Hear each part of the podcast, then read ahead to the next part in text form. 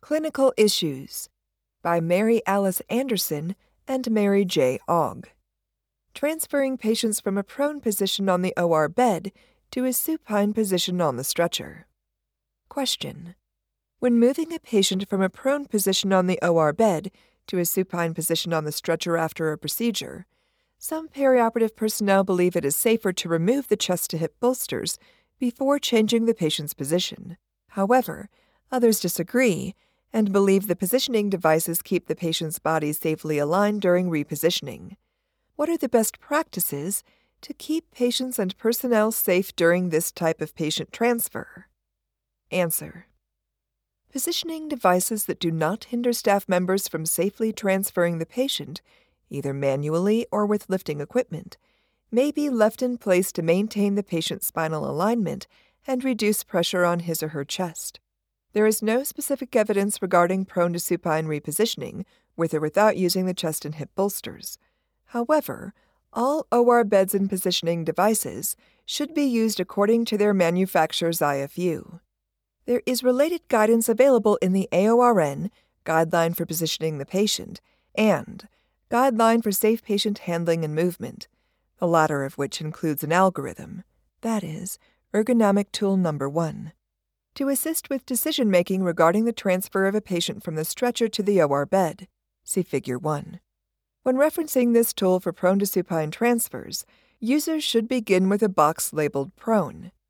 Before moving a patient from a prone to supine position during transfer from the OR bed to the stretcher, the RN circulator should confirm that there are enough staff members available to assist, lifting equipment is available and functional, and both the OR bed and stretcher are in position and locked.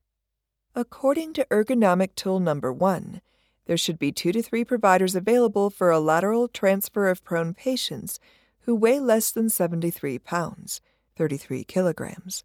For patients who weigh more than 73 pounds, at least 3 caregivers should be present and should use assistive technology to reposition the patient from prone to supine during a lateral transfer. If using assistive technology, no more than four caregivers should be needed. If there is a question of whether a positioning device will hinder the patient or personnel during patient repositioning and transfer, the OR team should review the plan of care and decide whether the positioning device should be removed.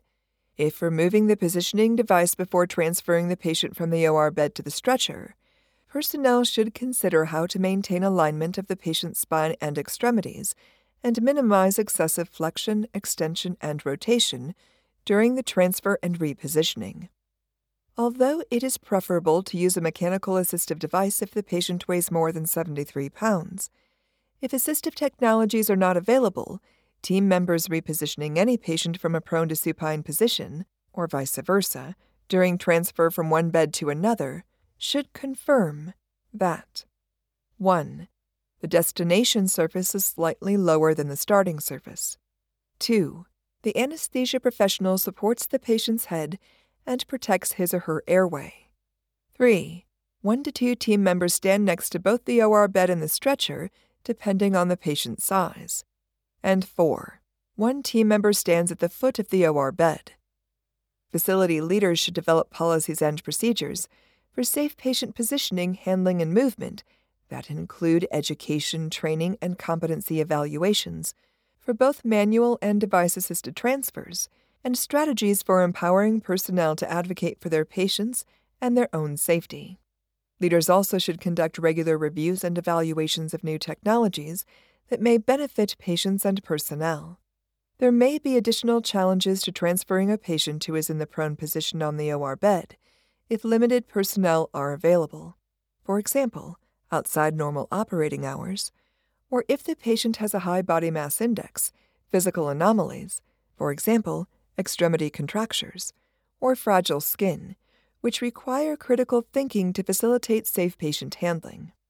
Leaders should develop a system for OR personnel to facilitate requests for additional support during high risk patient positioning and transfer.